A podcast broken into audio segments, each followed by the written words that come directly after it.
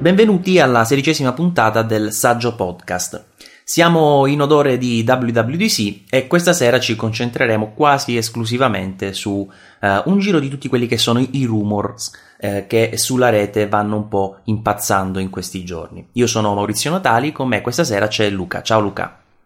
Ciao Maurizio, è un piacere tornare finalmente sul Saggio Podcast dopo qualche puntata dove lasciavo il microfono a qualche altro collega.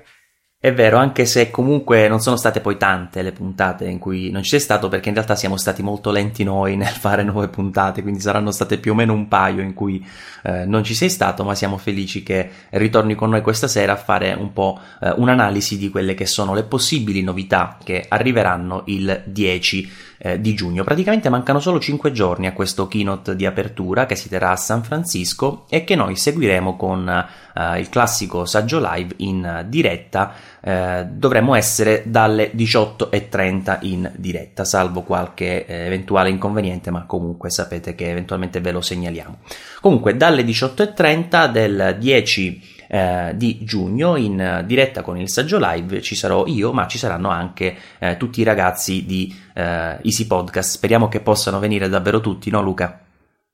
Sì, sarebbe veramente una bella esperienza. Tutti avrebbero sicuramente qualcosa da dire a riguardo.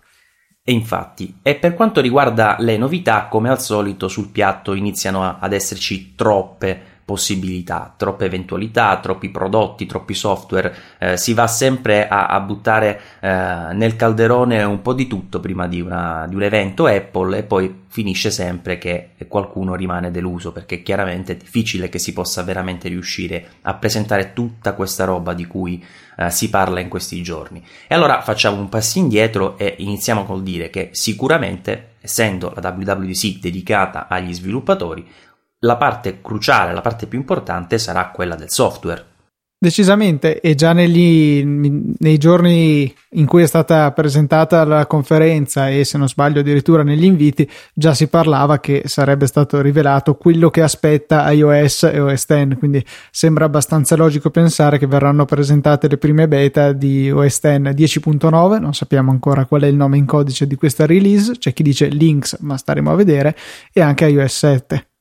È una caratteristica particolare, stavo riflettendo, no? Eh, su iOS 7 bene o male qualcosa eh, sta trapelando, nel senso che prima ci sono state indiscrezioni, poi una mezza dichiarazione diciamo pseudo ufficiale di Tim Cook eh, che ha detto che comunque eh, su questo sistema insomma ha confermato che ci sarà eh, l'importante lavoro eh, di Hive. Eh, mentre dal punto di vista di eh, OS X quindi dal punto di vista del desktop veramente di, di, di rumors zero cioè non mi sembra di aver sentito veramente nulla è un fumo totale. Forse davvero Tim Cook è riuscito a mettere un velo su questo settore oppure secondo te non gliene frega più niente a nessuno e magari non c'è neanche tutta questa questa grande novità. Ma probabilmente è un, un, po' entrambe le cose. Sicuramente Tim Cook adesso nel software, che è la parte che veramente Apple può permettersi di controllare al 100% e di chiudere tutte le strade da cui possono uscire i rumor, eh, sicuramente hanno la possibilità di eh, evitare fughe di notizie di ogni genere. Certo è che comunque eh, per quel che riguarda i, i, sistemi operativi desktop l'interesse sta calando. Purtroppo per fortuna questo lascio ai nostri ascoltatori deciderlo, però eh, è un dato di fatto, le vendite continuano a calare globalmente nel mercato anche se Apple in questo calo generalizzato se la sta comunque cavando abbastanza bene. E quindi, insomma, alla fine i siti che si occupano tanto di rumor credo che eh, vadano sempre dove c'è il grosso interesse del pubblico, quindi non abbiamo visto chissà che riguardo a OS X e anche iOS 7 in realtà non è che ci sia proprio tantissimo, proprio per questa questione che Apple ha la possibilità di controllare molto meglio la segretezza dei prodotti software rispetto a dei prodotti hardware che bene o male devono finire nelle mani di chi li fabbrica poi effettivamente e quindi da lì è normale che essendoci a contatto migliaia di persone qualcuno faccia trapelare qualcosa. Ma ehm, oltretutto a livello di mm, iOS 7 abbiamo eh, hai visto un sacco di mock-up, no? Hai visto comunque c'è, c'è, la gente che ha interesse a vederlo questo nuovo sistema operativo, quindi anche se di ufficiale non c'è stato nulla e neanche di rumor eh, troppo attendibili, se non quella mezza foto di, di, ieri che è un po' sfocata dove si vedono un paio di icone, ma veramente nulla di più, eh, su OS X neanche c'è più quell'interesse come c'era un tempo a parlarne, a fare qualche mock-up, eccetera, eccetera. No? È quasi veramente come se eh, nessuno lo stesse veramente aspettando questo eh, nuovo sistema operativo che comunque ormai è quasi certo, insomma, che eh, verrà rilasciato anche per mantenere quel rilasciato ovviamente intendo una versione per gli sviluppatori e con eh, poi la, un rilascio ufficiale per il grande pubblico un po' più avanti magari a fine anno. E, ehm, e diciamo tra le novità eh, strutturali che potrebbe avere ormai un OS X ci potrebbe essere, qui ci vorrebbe veramente un, un secondo condizionale se possibile, il, eh, quel, quel file system di cui si parlava tanto tanto tempo fa che si chiama ZFS, giusto Luca? Sì, esatto, che andrebbe a sostituire quella vecchia bestia che è HFS Plus, che attualmente è, è al cuore di tutti i sistemi prodotti da Apple anche su iPhone e iPad dove tra l'altro eh, sentivo in un podcast che adesso non ricordo un podcast americano dove si ventilava probabilmente Accidental Tech Podcast dove c'è anche John Siracusa che è un po' il più grande promotore della necessità di Apple di sostituire il file system dove diceva che effettivamente sarebbe un ottimo posto dove cominciare eh, il, l'iPhone, iOS in generale, per cambiare un pochettino le carte in tavola per quanto riguarda l'accesso alle memorie di storage, perché eh, visto che Apple controlla in maniera così totale eh, l'hardware dei telefoni, ancora in più di quanto non possa fare con i Mac, potrebbe magari pensare di sviluppare un file system specifico che consenta di ottenere magari più velocità di lettura e scrittura dei dati, che al momento diciamo non è limitante sui nostri dispositivi iOS, ma man mano che le loro funzionalità andranno ad aumentare, può essere che eh, comincerà a diventare un, coglio, un collo di bottiglia abbastanza rilevante. Sì, assolutamente sì, si, do- si potrebbe diciamo iniziare a, a, ricreare qualcosa di nuovo proprio a partire dalle fondamenta, un po' come si fece uh, al tempo di Snow Leopard, no? che magari esteticamente non è cambiato molto, però si è lavorato uh, dietro le quinte per cercare di ottenere un sistema più affidabile, robusto, rapido, però uh, certamente cambiare un file system andrebbe a influenzare davvero tante tante cose, non so se Apple attualmente ha la forza insomma di buttarsi in, questo, in questa avventura. Eh, di certo è che mh, si tende ormai a pensare più a iOS che prende magari le funzionalità del desktop, perché di desktop che prende le funzionalità di iOS già ne abbiamo avuto abbastanza, se vogliamo, con i vari launchpad inutilizzati. Non so se magari tu sei tra quelli che eh, lo utilizza, eh, però insomma è più il sistema operativo mobile che dovrebbe acquisire alcune delle funzionalità e si spera che tra queste, io ne cito tre, Luca, eh, dimmi se sei d'accordo, ma sono quelle mh, solitamente più nominate, eh, la possibilità di uno scambio diretto, quindi un'estensione diciamo di quello che è AirDrop anche su iOS. Eh, e sempre dal punto di vista delle funzionalità sarebbe anche ora che si decidessero ad avere eh, un'app dedicata ad anteprima e a, a diciamo al text edit eh, su iOS in modo tale anche semplicemente da poter aprire i file che stanno su iCloud di queste due applicazioni, perché attualmente essendo app centrici, app centrici, sì, app centrici i contenuti, eh, non riusciamo ad aprirli su iOS eh, se non attraverso insomma vie traverse.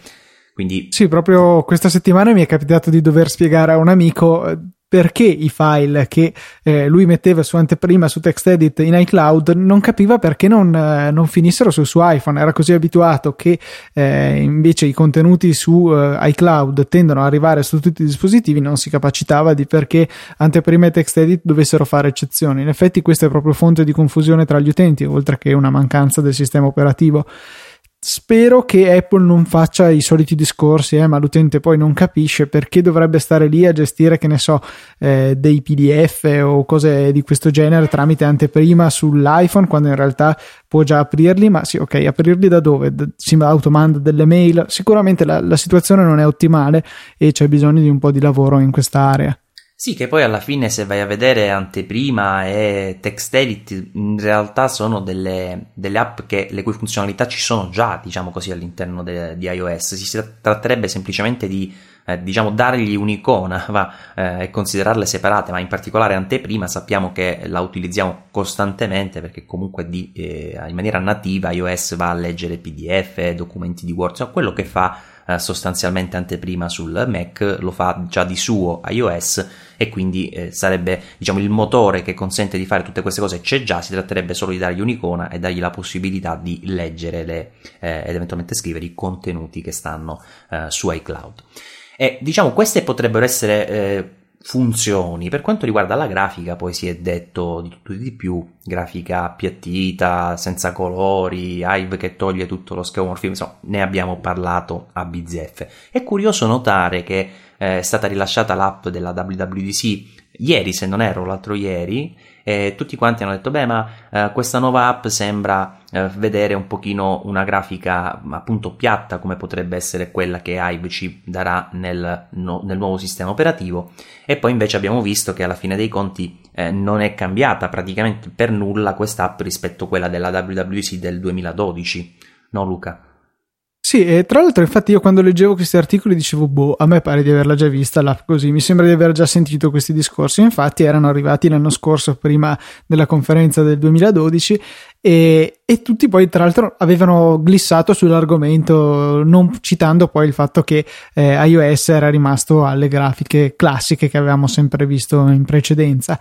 Ehm, non sono convinto però che eh, necessariamente la direzione in cui si dovrà muovere il sistema operativo sia quella di una grafica totalmente piatta perché eh, è sì vero che il tema grafico del momento è quello, è stato credo introdotto da Windows 8 con l'interfaccia Metro o prima ancora Windows Phone, ehm, Windows Phone 7 dico, però non sono convinto che Apple debba necessariamente seguire la moda in questo. Johnny Ive si è dimostrato più volte un designer veramente bravo, veramente innovativo. Non credo che eh, sia disposto ad accontentarsi di andare semplicemente dietro a quella che è la moda del momento e non magari eh, perlomeno variare un pochettino sul tema e proporre qualcosa di più originale. Mi trovi assolutamente d'accordo, sono eh, anch'io di questa, di questa opinione. Per quanto riguarda eh, iOS, onestamente non so se c'è qualche, che, qualche altra cosa che tu vuoi aggiungere, eh, a prescindere ecco, dal discorso grafico, ma più relativamente alle funzionalità. No, eh, sono d'accordo con te sulla questione di airdrop. Ho anche letto in settimana delle indiscrezioni che volevano proprio che Apple stesse introducendo un sistema analogo eh, per iOS che eh, sarebbe estremamente utile in molte situazioni perché magari ci troviamo eh, ad aver scattato, non so, qualche foto, siamo in giro, ci piacerebbe mandarle rapidamente all'iPhone del nostro amico e adesso non, non c'è un modo veramente rapido per inviare le foto soprattutto ad alta qualità perché ci ritroviamo poi a doverle inviare con iMessage che se non sbaglio seppur pochissimo le comprime le foto e cosa che notiamo ogni volta che mandiamo una foto che ci si mette veramente tanto. Eh, Whatsapp non ne parliamo perché le riduce veramente a risoluzioni immonde. Resta la mail che, può, che permette di mandarle in risoluzione intera però anche qui i tempi sono parecchio lunghi e si va a, in, a influire sul nostro piano piano dati qualora non ci sia una rete wifi disponibile. AirDrop sarebbe una soluzione veramente efficace perché permette uno scambio veloce tramite wifi e eh, se funziona come nel Mac non c'è bisogno di nessunissima configurazione, semplicemente i due utenti si recano nel menu AirDrop, presumibilmente quello che deve inviare il file andrà a premere la solita freccetta di azione sulla foto nella sua applicazione immagini, selezionerà AirDrop e in breve verrà identificato l'iPhone dell'amico eh, nelle vicinanze, lo si selezionerà e dopo che il ricevente avrà accettato il messaggio in arrivo, eh, tutto verrà trasferito nel giro di veramente pochi secondi perché la velocità del wifi è più che sufficiente a trasferire questo genere di contenuti, cosa che diventa ancora più importante con il video perché attualmente non credo ci sia un modo per trasferire i video a piena risoluzione 1080p che fa l'iPhone senza passare addirittura da un computer. Eh sì, mi sa di sì. E, tra l'altro, mentre parlavi, mi veniva in mente un'altra cosa, eh, che è relativa a, più che altro a un discorso di sicurezza. Tu pensa, eh, forse un problema che sta anche affrontando Apple nel momento in cui veramente sta eh, ipotizzando di realizzare questo airdrop. Se tu hai un dispositivo iOS, eh, diciamo con il jailbreak, e quindi che può avere all'interno anche del codice malevolo, chissà se con airdrop si può creare effettivamente una condizione di vulnerabilità eh, anche di un sistema senza il jailbreak che potrebbe quindi così ricevere dei contenuti non autorizzati. Ah, la vedo abbastanza improbabile, anche se non del tutto impossibile. Certamente potrebbe essere trovata qualche falla, che poi alla fine è sempre sulle falle che si gioca la questione del jailbreak di riuscire a farlo o meno. È eh, chiaro che qualcuno potrebbe sfruttarla anche per eh, operazioni maligne, non solamente per permettere agli utenti di fare di più con i loro dispositivi. Eh, se guardiamo comunque com'è l'attuale implementazione su Mac, è sempre necessario eh, due cose per il trasferimento di airdrop. A, l'utente deve eh, manualmente andare nella tab airdrop del Finder, quindi già questa è un'azione attiva che deve essere fatta dall'utente e in più è necessario accettare ogni trasferimento in arrivo, non è nemmeno possibile dire eh, Pinco Pallino è un mio amico fidato, autorizza automaticamente i trasferimenti da lui. Certo. Quindi sono due strati di azione che sono necessari, il primo per avviare proprio tutto il servizio di airdrop e il secondo per accettare poi quello che è il vero e proprio trasferimento del file. Quindi la cosa sembra sulla carta abbastanza sicura, ma non si può mai dire che gli hacker non riescano insomma a trovare qualche vulnerabilità per sfruttarlo a loro piacimento. Vero, vero. E comunque potrebbe anche essere semplicemente utilizzato volontariamente, magari proprio per passarsi il jailbreak. Ti figuri, ti mando il jailbreak via airdrop, accetta, accetta, sì, scaricato, via jailbreak, fantastico. Quello sarebbe veramente stupendo. eh, comunque, per quanto riguarda il software, eh, c'era anche una, una, tendenza, diciamo così, va, eh, di persone che vanno a ipotizzare che il nuovo iOS introdurrà una grande quantità di funzioni eh, per consentire alle applicazioni di scambiarsi informazioni all'interno del dispositivo, quindi in un substrato eh, in modo tale che tu puoi tranquillamente utilizzare più applicazioni eh, come fosse un diciamo in un unico processo di sviluppo, cosa che attualmente è molto molto complessa e che eh, si fa insomma con uh, quel meccanismo degli URL scheme, no? Sì, veramente se ne sente il bisogno, soprattutto su iOS, che è una piattaforma che fin dalla sua nascita ha favorito eh, la creazione di applicazioni estremamente focalizzate, magari un editor di immagini che serve solamente per applicare effetti, poi magari ci serve un altro editor per aggiungere un titolo, un altro editor per aggiungere, esatto, ritagliare l'immagine o aggiungere una cornice, insomma, eh, magari un'operazione eh, richiede il passaggio attraverso due, tre, quattro applicazioni e non è certo facile perché se tramite le eh, per quanto, scusate, per quanto riguarda le foto, perlomeno c'è l'assistenza del rullino fotografico, che eh, è comunque un posto a cui tutte le applicazioni possono accedere. Eh, la cosa si eh, semplifica abbastanza. Pensate invece a quello che può succedere, eh, non so, per il trattamento di un PDF. Là diventa tutto molto più complesso. Bisogna utilizzare il menu apri in che eh, gli sviluppatori devono preoccuparsi di supportare. Ci si ritroverà quindi con varie versioni del file parzialmente lavorate, eh, copie complete sparse un po' in varie applicazioni e ciascuna applicazione vede sempre e solo i file che gli sono stati esplicitamente inviati oppure che ha creato lei stessa. Eh, d'accordo, le applicazioni potrebbero usare magari iCloud, Dropbox, ma sicuramente, cioè no, iCloud no perché rimane nell'applicazione, allora a questo punto è necessario eh, Dropbox o un servizio simile e sicuramente l'esperienza non è dei, delle migliori per l'utente, sicuramente non è semplice. Guarda, il discorso è che comunque continuerà ad essere un sistema uh, senza il classico Finder, insomma, questo io mi aspetto che continui, continui ad essere così e che non, non ha senso ormai uh, aspettarsi un cambiamento in questa direzione, cioè con il fatto di avere un file system a vista, per cui questo problema della, come dicevo prima, app centrico dei contenuti continuerà ad esserci e non è necessariamente detto che è anche un problema, no? Perché sì, per questi eh, processi un po' più complessi non c'è dubbio che è limitante, però eh, per l'utente magari che non ha troppa dimestichezza, vuole semplicemente fare qualcosa, eh, la soluzione che ha, ha, portato Apple con i contenuti che sono proprio legati all'applicazione è anche abbastanza eh, semplice da capire, da spiegare, eccetera, eccetera. Quindi eh, ha creato ormai questa piattaforma mobile con queste caratteristiche specifiche, non credo che in tal senso ci, ci sarà un grande cambiamento. L'unica possibilità è appunto questa che dicevi tu della eh, comunicazione. E a proposito del rullino fotografico, no? Eh, io personalmente eh, ho, ho, notato una cosa, ho, ho, comprato iPhoto, tu l'hai comprato iPhoto per uh, iOS? Sì, sì, sì, il giorno che è uscito. usato personalmente, perché comunque è un, anche lì è un, è un substrato, una cosa che eh, comunque in più rispetto al rullino fotografico. Tu fai la foto, va su, uh, su, sul rullino, poi dai foto, la devi prendere, la devi gestire, insomma comunque eh, mi è sembrato come approccio molto complesso rispetto a quello che invece eh, solitamente Apple. Cioè, io credo che non sarebbe per niente male se eh, iPhoto fosse, non dico parte integrante del sistema perché è abbastanza complesso, ma comunque più eh, diretto, in più diretta relazione col rullino fotografico.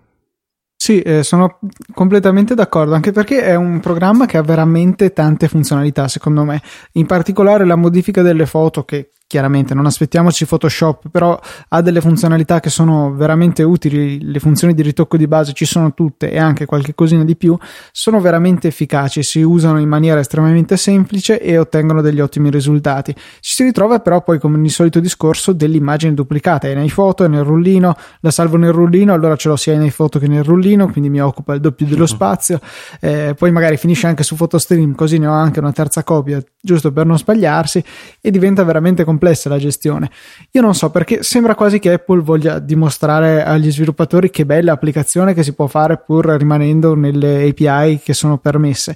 mentre invece secondo me non è l'atteggiamento giusto, nel senso che loro comunque in quanto eh, proprietari della piattaforma secondo me possono anche permettersi di andare ad avere un'integrazione più di basso livello con il sistema operativo perché tanto eh, alla fine agli utenti non interessa, anzi interessa che l'applicazione abbia funzion- più funzionalità. Gli sviluppatori comunque non credo che abbiano bisogno di un ulteriore esempio di che belle applicazioni che si possono fare. Ci si ritrova così con un prodotto a metà che secondo me non, so, non eh, risolve veramente quella che è la necessità degli utenti, specialmente quelli meno smaliziati che eh, utilizzano sempre più un dispositivo mobile, soprattutto pensiamo a un iPad rispetto a un Mac e potrebbero fare veramente tante cose in più se solo Apple, eh, non so, magari allargasse un pochettino questi limiti che si è posta. Eh, riguardo poi alla condivisione dei file di, che dicevamo prima, mi è venuto in mente così questo sistema che potrebbe essere che eh, dall'applicazione tu eh, hai la possibilità di fare oltre al classico apri in un condividi, magari gestito dal sistema in modo che non ci siano possibilità di utilizzarlo per fini malevoli, eccetera, in cui si seleziona un file e poi si dice questo file deve essere disponibile all'applicazione XYZ e tutte le vedono come se fosse eh, internamente alla loro sandbox, un po' come attualmente si vedono i file creati dall'applicazione. Ah, Quindi insomma sarebbe credo un sistema abbastanza efficace poi avrà mille mila difetti non stento a crederci però potrebbe essere un inizio eh, secondo me Apple dovrebbe lavorare un attimino in questa direzione soprattutto visto che cerca sempre di collocare i suoi prodotti come dei prodotti di creazione di contenuti, non solamente di fruizione.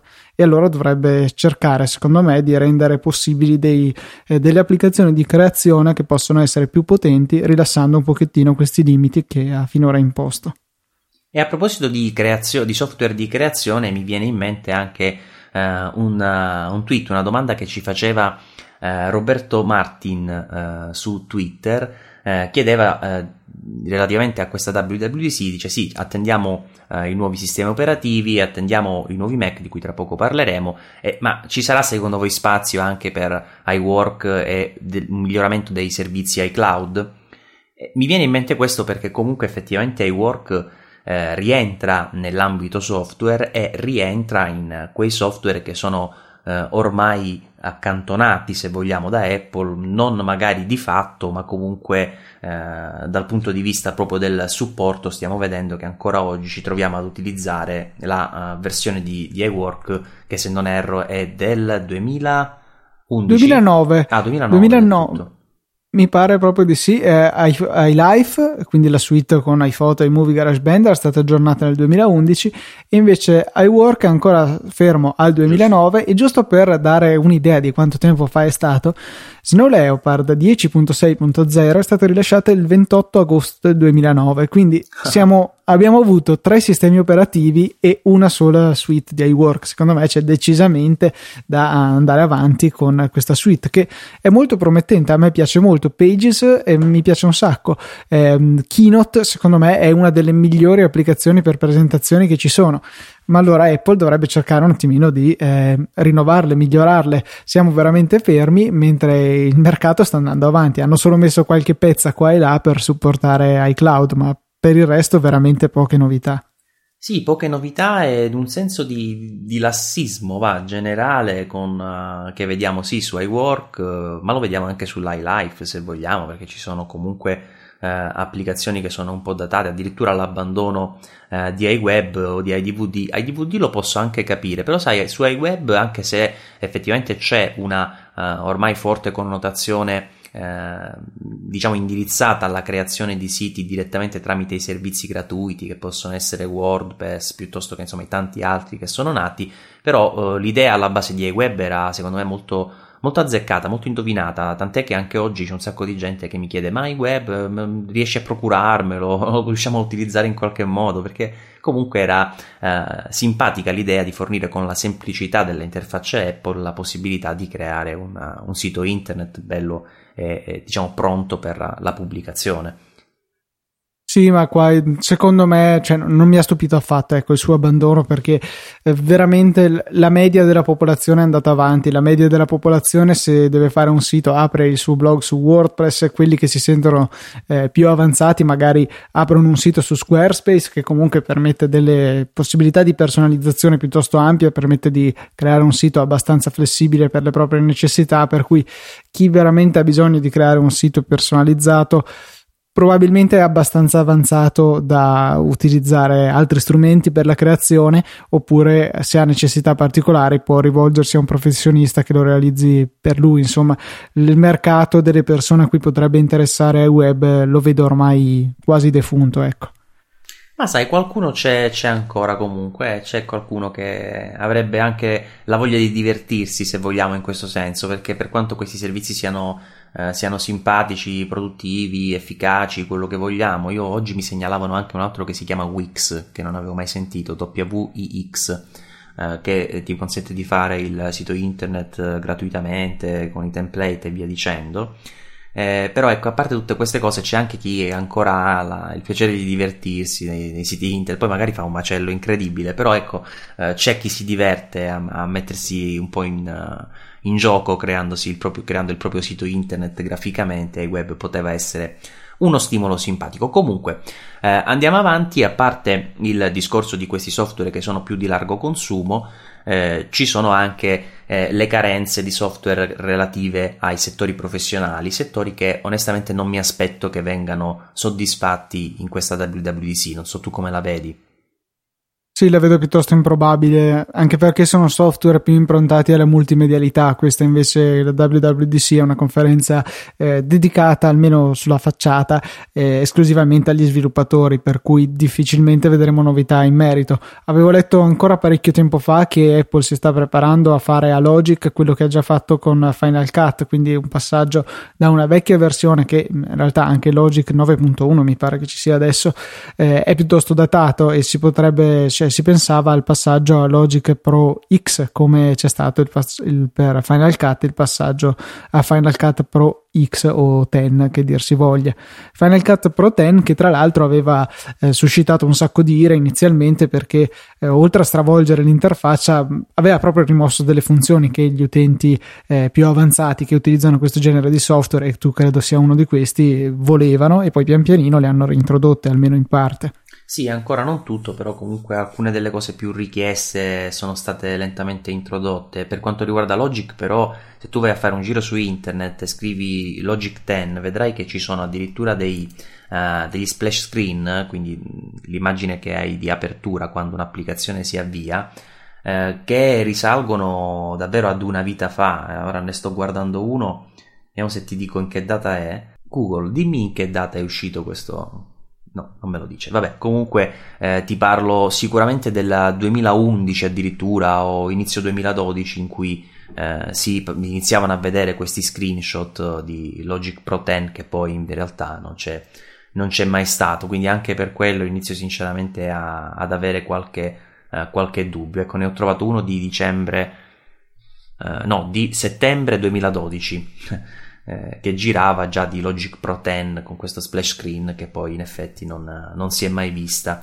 Eh, ma oltre a quello c'è la, l'applicazione di sviluppo fotografico Aperture che è rimasta abbastanza indietro ora rispetto a Lightroom, insomma c'è comunque eh, da fare tanto e devo dire che Apple sembra sempre eh, meno produttiva, ecco, non dico tanto interessata perché io non riesco a pensare che si possa, ci si possa disinteressare dopo aver realizzato un software eh, di questo tipo, no? come può essere Final Cut piuttosto che Logic o Aperture. Cioè, secondo me a questo punto non è tanto di disinteresse, ma sembra quasi che non riesca, anche se diciamo mi sembra un po' strano a pensarlo, ma sembra quasi che non riesca a star dietro all'aggiornamento di tutti questi software o che li ritenga meno importanti, non so. Uh, onestamente tu che visione hai rispetto a, alle motivazioni dietro il mancato aggiornamento di questi software? Io credo che Apple nell'ultimo periodo abbia molti più soldi che talenti, perché come hanno dimostrato miliardi di volte con iCloud, non è sufficiente avere un sacco di soldi per sistemare i problemi. Eh, la, il numero, proprio il mero numero di persone competenti, di ingegneri, di sviluppatori, di designer che hanno a disposizione e eh, ricordiamoci che almeno per quell'immagine che ci viene all'esterno, Apple ricerca questi personaggi solo ai livelli più alti per i suoi prodotti, non, non, è, non, riesce più a avere la manodopera necessaria per riuscire a stare dietro a tutto questo barco software perché eh, eh, si stanno concentrando su quelli che sono gli aspetti per loro più importanti. Alla fine iOS è il sistema operativo che gli fa guadagnare più soldi e alla fine eh, che, che, se ne dica del fatto che Apple sicuramente per carità avrà una, eh, una, certa mentalità, un certo focus aziendale comunque nel fare degli ottimi prodotti, alla fine deve scegliere e quando c'è da scegliere tra eh, magari aggiornare Logic che useranno migliaia e migliaia di persone, ma sicuramente non milioni di persone come iOS, la scelta finisce su iOS proprio per una questione economica, d'altronde l'azienda deve andare avanti, deve continuare a crescere e deve continuare a cercare di far risalire il prezzo delle sue azioni ormai abbastanza cadute e, e, quindi dovrà andare a puntare su iOS. È una cosa triste a dirsi, però insomma, eh, finché non riusciranno a trovare un modo di avere una fornitura infinita di persone estremamente competenti e brave nel loro mestiere, purtroppo dovremmo misurarci con queste scelte e decidere cosa aggiornare. Ah, secondo me, sai, eh, Penso che sia più una questione di testa, perché tu dici sì, la persona può non esserci, io sono d'accordo, infatti si va eh, spesso a vedere che si spostano persone da una parte all'altra, no? Vedi che ultimamente si diceva che per riuscire ad avere la versione di iOS in tempo, eh, degli sviluppatori, eh, se non erro proprio di OS X, sarebbero stati indirizzati ad, ad iOS, quindi eh, comunque eh, c'è ancora un po' questa flessibilità come se davvero mancasse del personale, però a me sembra una cosa un po' strana, ti devo dire la verità, cioè eh, non è che è un'applica- un'applicazione, sì, non è che è una società a cui mancano eh, le finanze per, acquist- per, acquistare talenti, diciamo così, e-, e, io non ci credo che non ci siano in giro tutti questi talenti. Cioè, mi sembra davvero strano perché comunque continuano a uscire tante applicazioni fenomenali in giro, quindi sviluppatori in gamba ce ne sono tanti, si tratta veramente solo di riuscire forse ad avere la testa di, eh, di, trovarli, di agganciarli, di portarli all'interno, farli credere come riusciva a fare Jobs in un progetto che, eh, che è Apple, insomma, no? Sì, questo sicuramente, però rimane comunque una grossa difficoltà. a questo punto allora la difficoltà eh, diventa riuscire a trovare quelli che sono gli esperti del personale, quelli che andranno poi a reclutare questi esperti sviluppatori in una catena che non, non, finisce più. E comunque per quanto riguarda eh, diciamo il settore professionale, che in effetti è quello che è ormai diventato una, più che una lamentela direi una lagna, però devo dire che in questa lagna senti, senti anche la mia voce perché eh, diciamo che spostandomi sempre di più nel settore professionale relativo alla creazione di contenuti audio, video, foto, eccetera, eh, sto sentendo sempre eh, crescente la necessità di computer che siano all'altezza del, del, compito e per quanto i, i, MacBook Pro Retina siano delle macchine eccezionali e per quanto eh, gli iMac possano essere pompati fino ad arrivare eh, ad un buon livello davvero di eh, performance e per quanto Thunderbolt ci dia effettivamente delle possibilità di espansioni incredibili eh, rispetto al passato che anche con un Mac mini volendoci attacchi in cascata dischi, schede esterne insomma comunque li puoi davvero trasformare alla fine dei conti per me un computer professionale è un computer che tutte queste cose che tu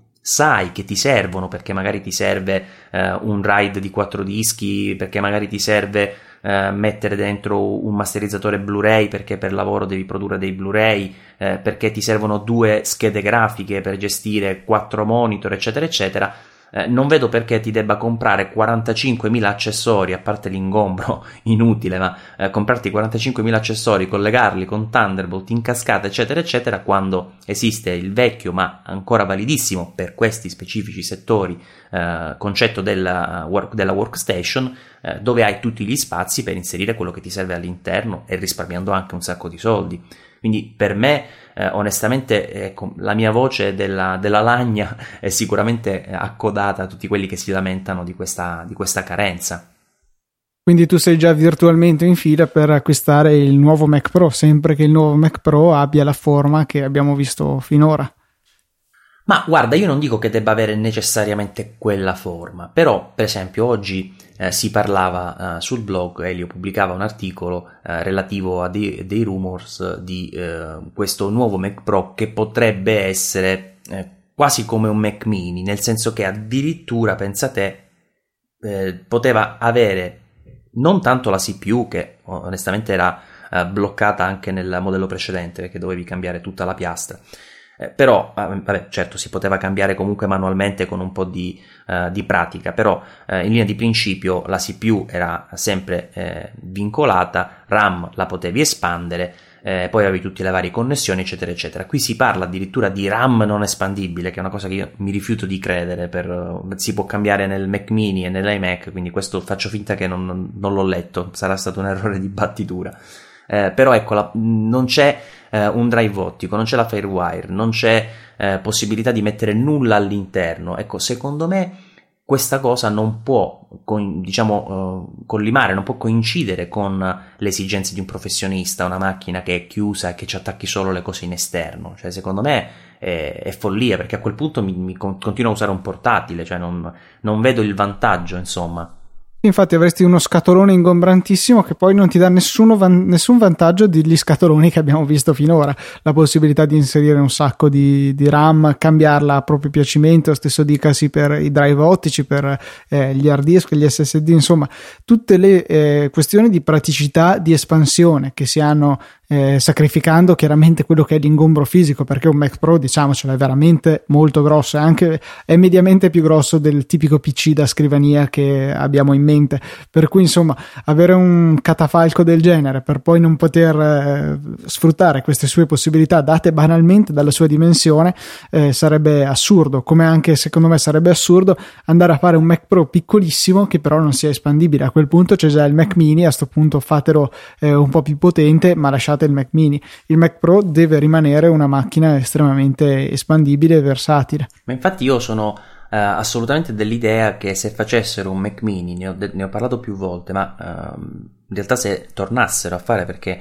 uh, una o due generazioni fa c'era già un Mac mini con scheda grafica dedicata, alla fine per chi per esempio fa grafica sarebbe un computer ottimale perché ti consente di avere un monitor esterno che decidi tu eh, uno o più monitor esterni che decidi tu eh, e comunque delle buone prestazioni in uh, spese abbastanza ridotte e ingombri abbastanza ridotti e può avere anche senso però ecco parliamo sempre di ambienti eh, professionali più che professionali diciamo da ufficio. Eh, però se tu sei davvero un professionista che deve stare lì a macinare gigabyte e gigabyte di riprese video di fotografie quello che vuoi non è che puoi iniziare ad avere come sono io adesso sulla scrivania che ho due hard disk via Thunderbolt eh, poi l'adattatore Firewire poi c'è un macello infinito per collegare tre cose che le potrei tranquillamente mettere all'interno del case del Mac Pro come facevo prima di eh, diciamo lasciarlo, di, di, venderlo, di cederlo perché eh, aveva un po' di limitazioni, in particolare l'assenza della, della Thunderbolt, della USB 3, della SATA 3, insomma comunque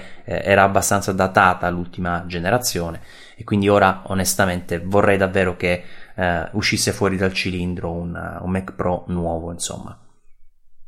Però, Io non sai, credo tu sia l'unico, eh, l'unico insomma. No, non sono sicuramente l'unico, ma eh, secondo te il problema è Intanto lo faranno e perché questo sembra abbastanza oh, ormai eh, certo, nel senso che Tim Cook l'ha detto e credo che ormai non sia nella condizione di potersi giocare anche questa carta così eh, eh, ma negativa. Attenzione, eh. perché lui non ha detto ci sarà un nuovo Mac Pro, ci sarà qualcosa per voi riferendosi ai professionisti, per cui potrebbe essere qualunque cosa, potrebbe essere anche questo presunto Mac Pro senza fireware, senza drive ottici, senza niente, insomma.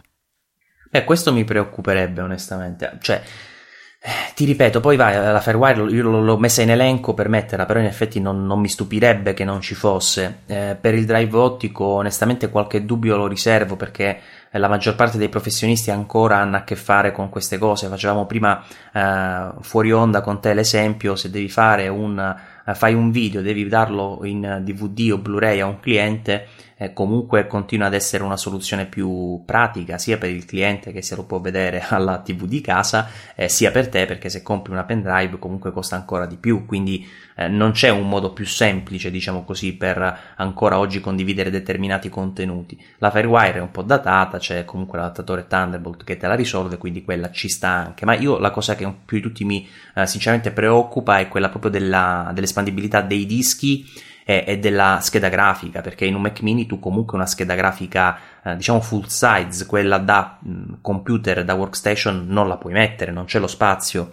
Quindi comunque avresti sempre delle eh, schede grafiche da, da portatile che, eh, permettimi se te lo dico, per quanto aumentano di capacità nel tempo, non sono mai schede da, uh, da soddisfare le esigenze di un professionista uh, che lavora al 100% con quella macchina. Decisamente, decisamente, senza contare che poi anche se fossero, se, se, esistessero delle schede da portatile adeguate, sono poi comunque saldate completamente alla scheda madre, per cui nessuna possibilità di espansione a meno che non comincino a comparire delle schede grafiche che riescano a sfruttare Thunderbolt, che poi alla fine altro non è che un bus PCI Express sotto forma di porta esterna, che riescano a sfruttare tutta la banda che mette a disposizione per avere una scheda audio discreta, dedicata, esterna. A questo punto però si ritorna al discorso che dicevi prima, non voglio avere sulla mia scrivania 2000 scatolotti che mi permettono di avere un computer piccolo, ma un computer piccolo che alla fine finisce per non rispondere alle mie esigenze. Sì, poi alla fine non è neanche tanto piccolo se tu pensi a tutti i cavi esterni e poi pensa a quanto si spende in più. Tu eh, immaginati quanto costa prendere quattro dischi e buttarli dentro un case da Mac Pro e quanto costa comprare un sistema Thunderbolt esterno che ti consente di gestire quattro dischi eh, direttamente tramite il, il bus Thunderbolt. Insomma, eh, c'è uno sproposito di differenza, quindi evidentemente ci sono delle logiche che non sarebbero soddisfatte da soluzioni di questo tipo. E, ehm, e per quanto riguarda l'hardware, comunque c'è anche dell'altro. Io non so, tu avevi visto, a parte quella novità del MacBook Pro che si parla insomma di soluzioni che siano ancora più sottili. Io non capisco come più sottili perché sono al limite. Io guardo il mio, praticamente lo spessore è al limite delle porte USB eh, laterali, quindi o riducono ma se ci pensi bene Maurizio non hai bisogno delle porte quindi nel prossimo niente porte ricarica induttiva e via andare. Beh vabbè un salto generazionale in questo senso non mi dispiacerebbe il problema è che qui si toglie la roba ma non arriva niente di nuovo quindi siamo sempre a perdere dei pezzi nel tempo. No scherzo. A parte questo eh, si parlava anche del doppio microfono eh, e addirittura mi facevi notare tu delle possibili configurazioni già eh, mostrate da 9to5 Mac. Cosa mi sai dire? Sì, dove per ora dicono in realtà semplicemente il numero del modello, better, best, good, insomma, eh, si, si, capisce che ci saranno diversi livelli di allestimento, ma per ora non sono trapelati particolari dettagli. Si parla di aggiornamenti per eh, gli Air dei, e anche i MacBook Pro. Stiamo a vedere cosa arriverà. Speriamo che eh, siano equipaggiati con i nuovi processori appena pre- presentati da Intel con architettura Aswell che sì, portano dei discreti miglioramenti nelle prestazioni, leggevo dal 10 al 30% a seconda del processore e del tipo di benchmark che si va a eseguire, ma la cosa che risulta più interessante per dei portatili è il risparmio energetico che potrebbe arrivare a toccare addirittura il 50%, quindi potrebbe aiutare veramente a risolvere l'annoso problema della batteria, per quanto mi sembra di vedere da quello che leggo in giro che i nuovi MacBook Pro Retina sono piuttosto buoni come autonomia, come pure l'Air da 13, l'Air da 11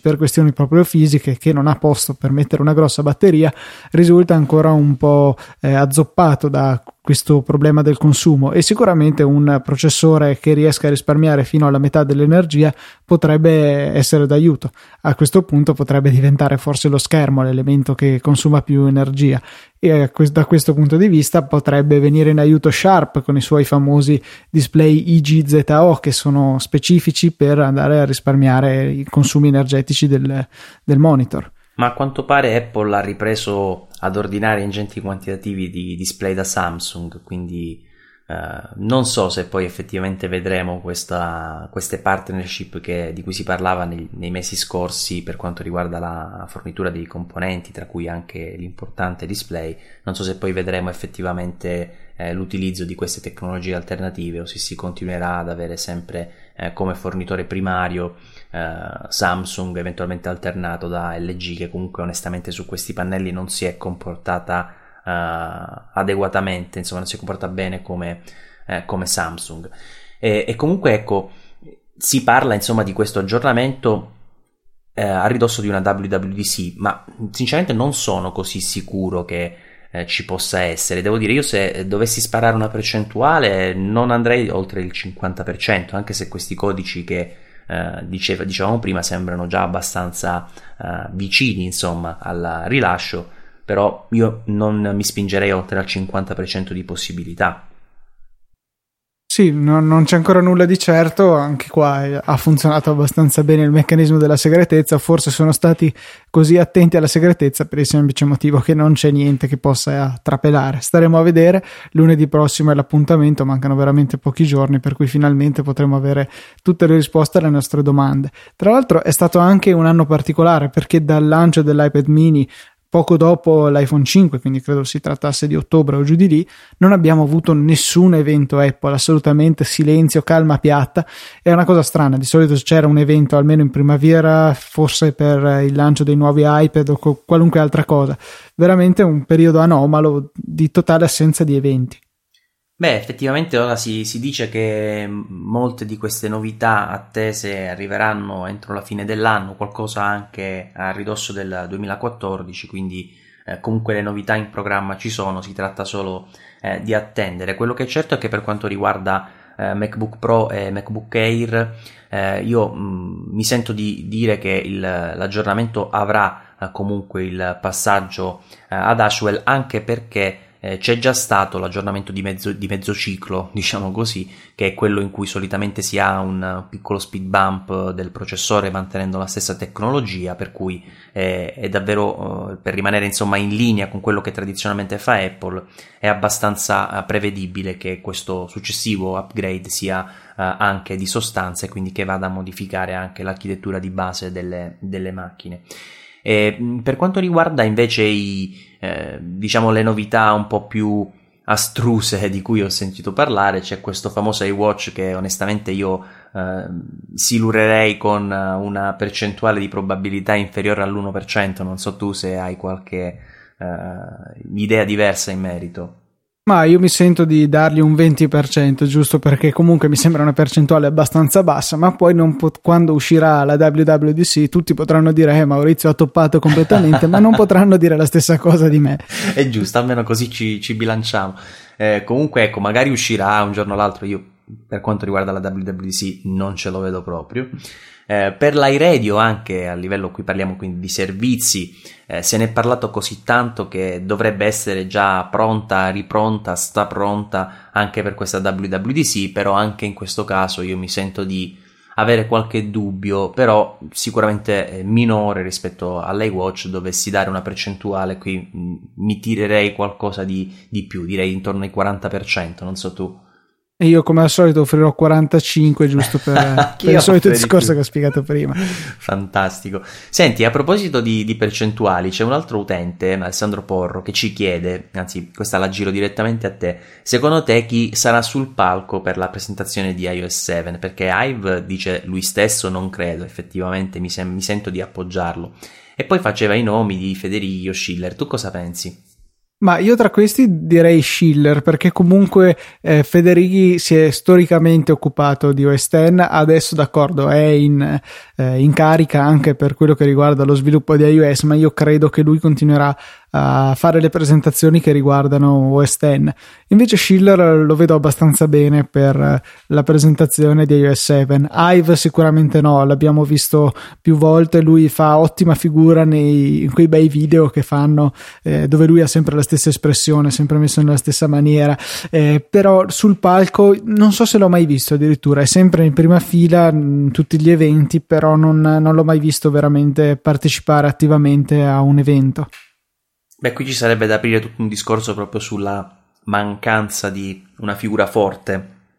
però eh, diciamo che ora non è il caso di, di approfondire, anche perché in effetti eh, quando se ne parla poi si finisce sempre per tirare in ballo Jobs, il fatto che non esista un altro Jobs, eccetera, eccetera. Finiamo per ripeterci all'infinito eh, su cose che poi effettivamente penso che condividiamo un po' tutti, su una situazione che comunque eh, senza Jobs non è detto che però eh, non possa andare avanti, non possa crescere, eh, eccetera, eccetera. Ad esempio, eh, qualche minuto fa parlavo, mm, scambiavo qualche messaggio con razziatore che mi diceva eh, proprio che secondo lui comunque è un'esagerazione questo discorso dell'ass- dell'assenza di Jobs, nel senso che sicuramente lui era un personaggio di riferimento, ma ci sono tante realtà come, non so, mi ha citato la Ford, Disney, cioè sono comunque delle aziende, chiamiamole così, nate su Uh, un'idea su una persona, però poi alla fine continuano ad esserci anche oggi e continuano a portare avanti i principi di, di quella persona che, che, le ha fondate, insomma. Sì, sì, totalmente d'accordo. Poi si finisce veramente sul filosofico e rimpiangere il caro fondatore che purtroppo non è più tra noi. Infatti. Beh, eh, io direi che possiamo chiudere qui, Luca. Non so se hai qualcosa in più da aggiungere. Sì, aggiungo la... io veramente vorrei per favore i nuovi Air con Aswell. Grazie, so che Apple ci sta ascoltando, quindi sfrutto il mezzo per eh, esprimere il mio desiderio. Fantastico, no? Io invece mi associo per la richiesta dei Mac Pro perché onestamente non vedo l'ora di disfarmi del mio retina 15 pollici perché poverino per quanto è una bella macchina pensate che sta sempre con lo schermo chiuso eh, per funzionare da diciamo da computer da scrivania ed è davvero un gran peccato insomma preferirei avere un portatile come un Air da 11 pollici e lavorare eh, in maniera più eh, tradizionale diciamo così da, uh, con la scrivania. Tra l'altro, se usciranno davvero i nuovi eh, processori Aswell e tutte le schede grafiche che ne conseguono, potrai anche tu utilizzare lo schermo 4K che è stato presentato da non mi ricordo da quale Asus. marca. Da Asus, ecco, e che costa solo 3.800 dollari, per cui insomma anche un prezzo abbastanza accessibile. E che però attualmente sì, lo, si, è stato collegato a un MacBook Pro Retina da 15, ma eh, dicevano che tende addirittura a quasi allaggare addirittura il puntatore del mouse, per cui insomma non è pronto per l'utilizzo serio. Però quando usciranno i nuovi Mac Pro con Aswell potrai fare la combo e comprare anche questo. Che però sai, quando ho letto questa notizia mi sono un po' stupito per un motivo. Perché in effetti se tu ci pensi, io per esempio qui davanti ho un, uh, un LED cinema che eh, ha a disposizione un pannello uh, che se non erro è 2560 Uh, per 1000, ora non vorrei dire 1440 una tavanata galattica, però mi sembra 1600 per la verità. Tu dici 1440, sono okay. quasi sicuro. E, e, quindi ecco, eh, la differenza rispetto al, al 4K non mi sembra che sia poi così tanta, o sbaglio? Eh, insomma, ci sono 1300 pixel orizzontali. Eh beh, siamo a 2560 bon... qui in orizzontale. Cioè... Eh, là è 3840 se non sbaglio, per cui insomma ce ne sono sì, 1300 di mezzo e hai sull'altezza ragione. ancora ce ne sono altri 500-600 pixel. Moltiplica tra loro questi numeri, insomma, i pixel cominciano a crescere in fretta. No, mi, cosa... mi fustico, mi fustico, mi hai convinto. No, sai cos'è la cosa che mi stupisce Dimmi. tanto? Il fatto che eh, avevamo già parlato di come i retina, eh, quando si va a scegliere le risoluzioni non tra virgolette retina per l'appunto, loro comunque raddoppiano tutto. Per cui sì. quando noi mettiamo un MacBook Pro 15 retina, nelle impostazioni, se non sbaglio, è 1920 x 1200, correggimi se sbaglio, quella massima di risoluzione comunque simulata, di fatto il Mac va a fare 3008 e rotti, che è proprio più o meno come il 4K, per sì, quel che è. Per, per cui insomma siamo già a risoluzioni così elevate. Ora mi stupisce che eh, faccia fatica poi a sputarle fuori e gestirle veramente, M- mentre invece quando poi le mette sullo schermo va comunque a ridurle per arrivare alla risoluzione nativa dell'LCD. Ma infatti Forse secondo me solo... Luca, scusa se ti interrompo, eh, anche qui non è un problema hardware perché come giustamente tu dici io ce l'ho questo retina e so che va a questa, a questa risoluzione ed effettivamente la fa girare, quindi probabilmente è solo questione che non è stato mai utilizzato un monitor 4K su uh, questi portatili e i driver non sono ottimizzati per farlo girare. Io la vedo eh, così. Esatto, magari vedremo poi a breve un aggiornamento firmware che porterà la compatibilità con queste risoluzioni allucinanti che spero di vedere dopodomani nelle, nei nostri salotti.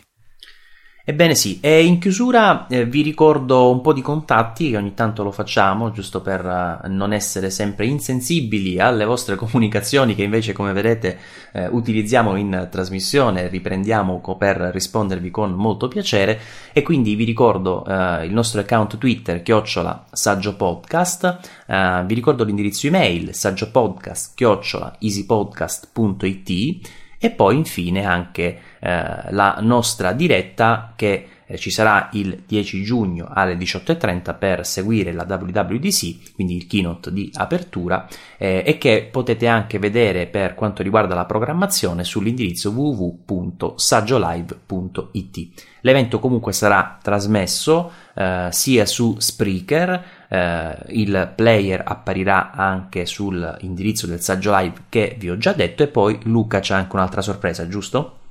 Sì, certo, perché ancora una volta sfrutteremo la nostra applicazione Easy Radio che ospita tutte le dirette del network Easy Podcast. Manderemo una push per tutti coloro che hanno abilitato la loro ricezione. Ehm, se non l'avete fatto, mi raccomando, abilitate anche il saggio podcast perché eh, potrebbe, potrebbe arrivare su quello, forse One More Show, insomma, dobbiamo ancora decidere. Voi nel dubbio abilitate tutte le notifiche, che comunque alla peggio sono giusto un paio a settimana e sicuramente non danno fastidio e vi permetteranno di ascoltare la nostra diretta in mobilità anche sfruttando la pratica versione a bassa qualità che consuma solamente un megabyte ogni due minuti, per cui insomma, eh, forse addirittura ogni quattro minuti, adesso ho dimenticato, però comunque vi permette di non esaurirvi il traffico dati eppure essere sempre aggiornatissimi sullo stato del del WWDC anche magari se siete in macchina.